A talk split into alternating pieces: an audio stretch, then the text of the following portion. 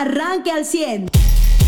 Hay información interesante, la crisis eh, humanitaria y migratoria pues continúa, aunque no han llegado más haitianos, se mantienen los 10, a 12 mil que están debajo del puente, que ya empiezan a inundar las ciudades de Ciudad Acuña, Piedras Negras eh, y parte de los cinco manantiales. Ya hay más personas y presencia de ellos mismos. Incluso, bueno, eh, reactivando el, comercio y la, actividad económica de estas eh, tres ciudades. Y aumentando la población. Buenos días a todos. El día de hoy nació, de ayer, perdón, nació una, una pequeña Nayara Luin Belón. Es, eh, seguro la pronunciación es un poco más francesa porque es lo que hablan los haitianos. Hay dos países en nuestro continente que tienen el francés como lengua oficial, quien es Haití y otro es Canadá. Nació en, en el municipio de Monclova. Ella cuando iban en el autobús desde Castaños empezó a sentir los dolores de parto. Eh, no sé qué momento de, este proceso de parto. El tema es que aunque se llamó una ambulancia, fue en el, en el camión entrando a Monclova donde dio a luz la madre de, esta pequeña. Eh, su padre es Giordani Luin Marín y Belón. Y Marín Belón, perdón, que es la madre, Marín, eh, dio a luz en este autobús y pues ya es una mexicana más. O sea, hay situaciones así de, de, población dentro de estos, de estos casos que también se están dando que bueno, ahí ya toca a México atender, o sea, es decir, es una mexicana por nacimiento en este territorio, ¿no?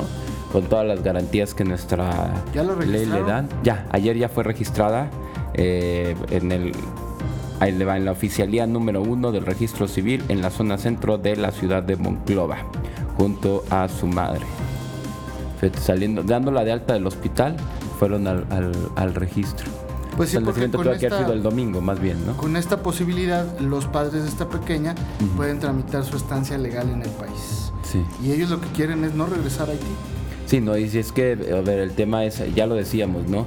Haití es un país que, vaya, desde el 87, que es su actual constitución, o sea, un año más grande que yo su constitución, y ha tenido cinco golpes de Estado, cinco veces donde la ley queda sin efecto por situaciones eh, marciales y por, eh, vaya, gobiernos que derrocan al otro. Eh, tuvieron el, terremoto del 2010, tuvieron el, el huracán del 2016 y tuvieron, vaya, han tenido para ellos, sí, nosotros decíamos el 7 de julio, ¿no? Que mataron a su presidente, un, magnicidio. Bueno, creo que ellos les han matado tres. O sea, si es un país donde no hay ni siquiera gobernabilidad, menos garantías individuales para los ciudadanos, ¿no? O sea, ¿a qué puede, qué, vaya?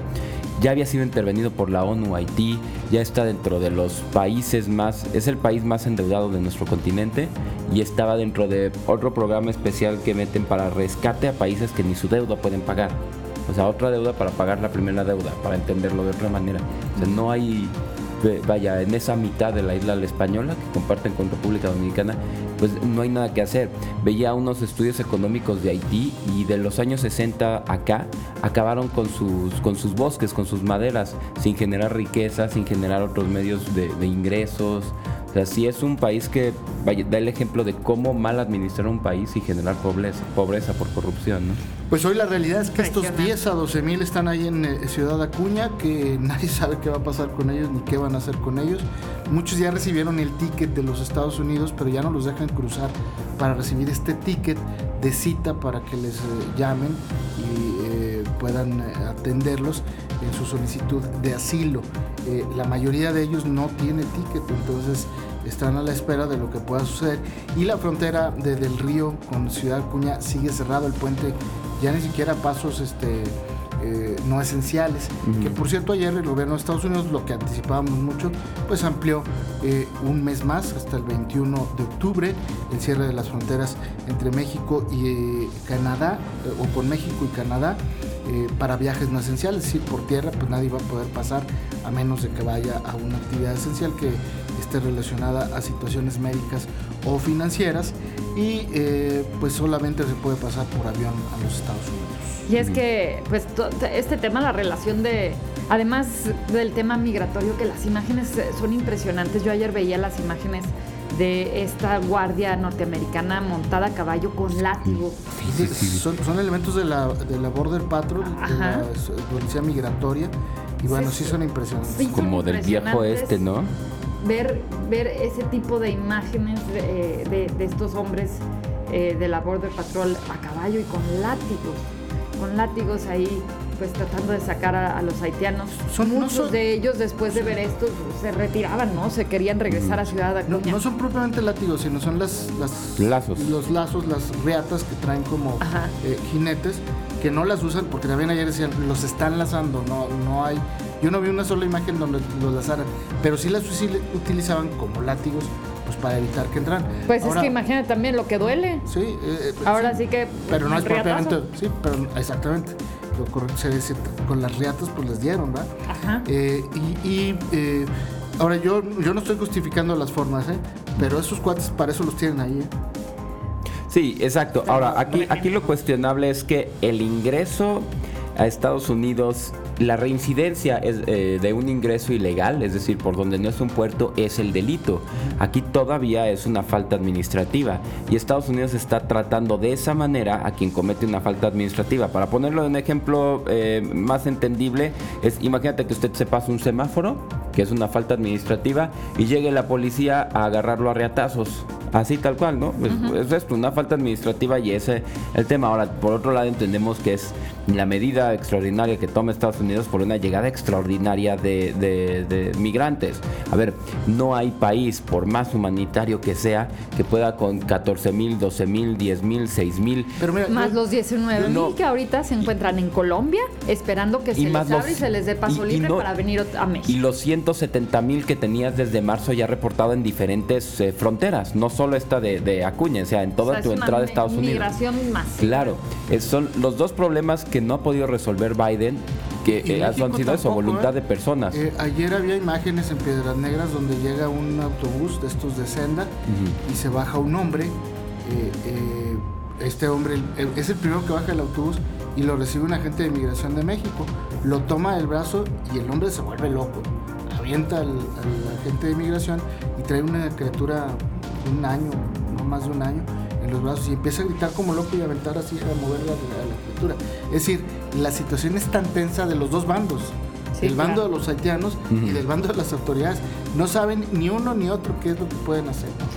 Ahora, sí, estoy de acuerdo en que Estados Unidos tampoco es por ser. Es como esta filosofía de, ah, tú tienes, entonces dale a los demás. Espérate, Estados Unidos es un país que es por cómo se controla. Y hablando de justo esto que dices, tú tienes, tienes que darle a los demás, pues fíjate que la relación de México con Estados Unidos, pues es noticia desde varios frentes. Uno de ellos es que el presidente, Andrés Manuel López Obrador, eh, este, pues le dio difusión a una carta que le envió a Joe Biden reiterando la propuesta de aplicar programas de bienestar en Centroamérica, pero con recursos eh, estadounidenses. Mm. o sea, tú, Estados Unidos, que tienes, tienes que darle a los demás.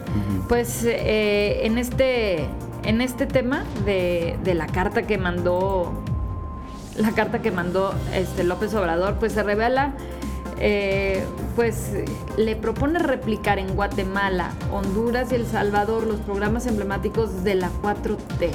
Sí, sí es un oso así. El Para que crees 330 mil empleos en Centroamérica y cambiar de fondo la política frente a la migración. Esto fue lo que sucedió y entonces, pues bueno, o sea, es, es, es parte de lo, de lo, que destacan el día de hoy los medios. O sea, por, Estados Unidos que tienes dinero, si quieres parar la migración, ve, invierte en Guatemala, Honduras y El Salvador los programas de, las, de la 4T, además. O sea, eso es lo que llama la atención. Dame dinero para hacer lo que yo digo. para, para poner mis programas y crear empleos y así frenas la migración. Mm. Ayer de 300 que detuvieron, eh, eh, que regresaron, de acuerdo a un boletín del Estado, haitianos, 20 eran eh, cubanos y eh, otros 20 centroamericanos. O sea, el presidente anda, como decimos, fuera del hoyo una vez más, porque ahorita el problema migratorio no son los centroamericanos, ahorita el problema migratorio entre México y Estados Unidos es con haitianos. Ese es el problema. Entonces la carta esta que saca el presidente y todo, pues fuera de lugar. Y esta carta ya la había mandado hace mucho, es decir, ayer la recicló, no la volvió a enviar seguramente. y tampoco se... Exactamente, ya la había dado a conocer. Es decir, este pobre hombre está eh, distrayendo la atención una vez más del verdadero problema. ¿Qué hacer con estos 12 mil haitianos en Coahuila? ¿Qué hacer con los otros haitianos que están en Reynosa? de eso no habló el presidente ayer y seguramente no va a hablar, porque pues no, no, no no, tiene la capacidad, como tampoco la ha tenido el gobierno de los Estados Unidos, ahorita para solucionar el problema. No, y seguramente Joe Biden va a estar preocupadísimo, ¿no? Así viendo la carta china, a ver, ¿qué haré? No, y aparte... No, la, ni siquiera la vio la primera vez. Su, carta es la esencia del, tema de migración. Tú que tienes, danos trabajo. Tú que tienes, danos allá los programas. ¿no? Tú que tienes, páganos. Oye, es que no funciona así en economía. O sea, sí hay generaciones de empleo, sí hay cuestiones así, pero no por medio de los programas de del presidente. Además, el presidente sacándolo desde la ignorancia. Por eso les explicaba al principio el tema de la, de la deforestación que tiene Haití. Son zonas que ya se han vuelto áridas por el mal manejo que se le hizo a sus suelos. No puedes llegar a sembrar árboles frutales y que se den así tan, tan fácil como si fuera la volcánica. El ejemplo en Venezuela de cómo falló este tipo de programas. Bueno, también de la relación de México y Estados Unidos, eh, pues en, los medios se da eh, la información de que México decidió, el gobierno mexicano decidió clausurar tres terminales de almacenamiento de hidrocarburos que son de propiedad norteamericana. O sea, ahí va más tenso cada vez, ¿no? Eh, y bueno, pues hay un desgaste, sin duda alguna, ¿no? De esta relación, relación bilateral este, y el tema migratorio pues no hace que las cosas sean más fáciles, porque a pesar de, como dices Carlos, que el problema migratorio es con Haití, pues están pasando por aquí, por México. Y eh, uno de los principales temas... El problema no es con Haití, es con los haitianos que están en México. Ajá, sí, bueno, claro. No, Haití es lo de menos. Eh, los haitianos que están en México, nadie sabe qué hacer con los que están aquí en México, y ni de este lado ni del otro lado.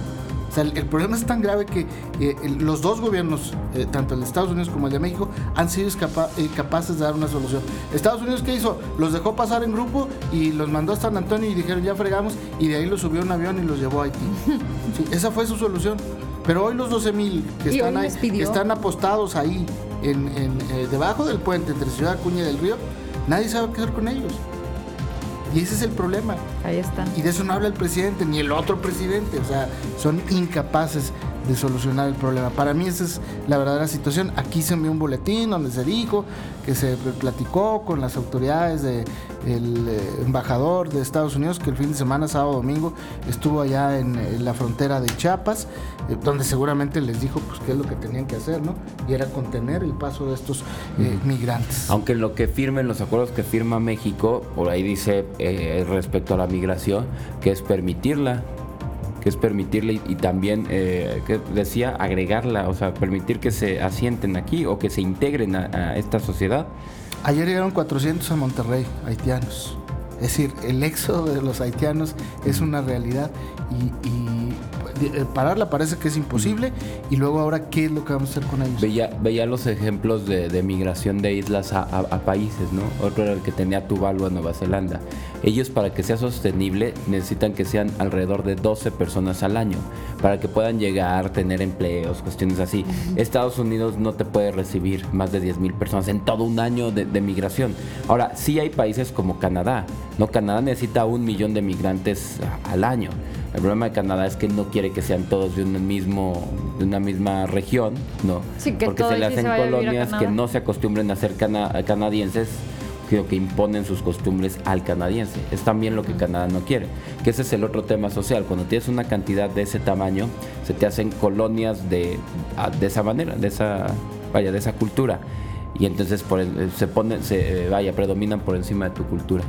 Pues está tensa la relación más, o sea, la relación México y Estados Unidos y a esto sumado el desgaste que le da a esta relación el hecho de que México haya recibido y haya no nada más recibido, sino dado un trato preferencial a las dos dictaduras más relevantes de la región, ¿no? A Venezuela y a Cuba. Que ya, hubo pronunciamientos, ¿no? De agrupaciones de la sociedad civil, esta que, que agrupa, este, pues vaya, frentes que tienen que ver desde escuelas, padres de familia, unidades de todo tipo.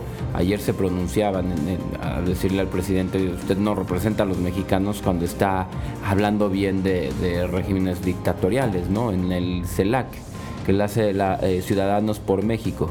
se pronuncia pues tal cual y al pie de la letra y le exige al gobierno de la, de la República eh, respetar los marcos de la propia Constitución mexicana, primero, y segundo, no andar hablando bien de, estos no, ¿y pues, qué tanto, dictadores.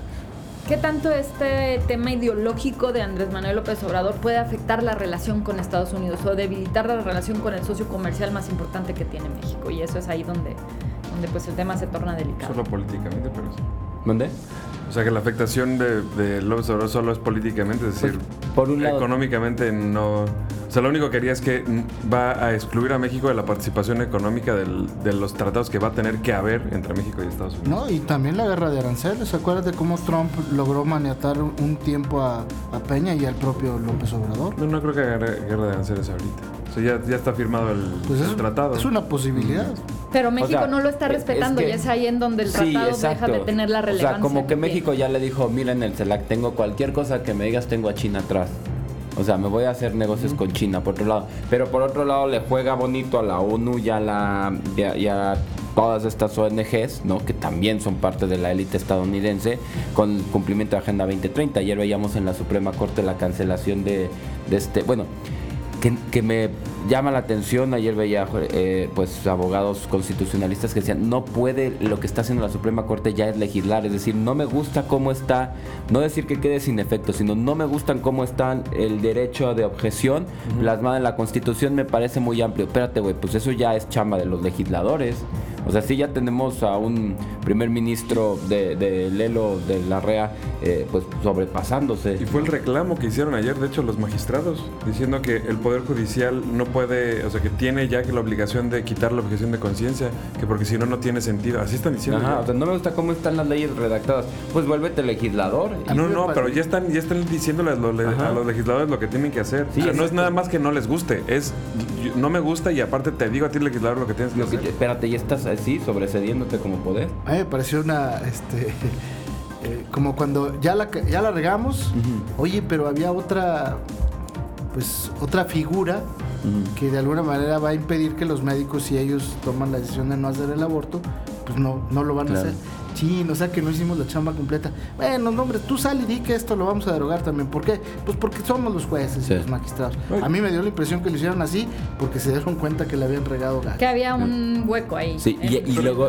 no, es, que sea un hueco como tal, o sea... Es... que es un derecho, a ver, decidir. Es como si ustedes salen y me dicen mañana, vas a hacer una publicidad, una mención de algo que vaya contra tu conciencia. Pues no la hago. A ver, me queda muy claro. Yo estoy hablando de lo que ellos pensaron. No, sí, claro. No lo, que, lo que es lo correcto. Sí, o sea. Ellos dijeron, ya la regamos, no nos dimos cuenta que había este recurso y, ahora lo que promovimos pues no va a tener el efecto que queríamos.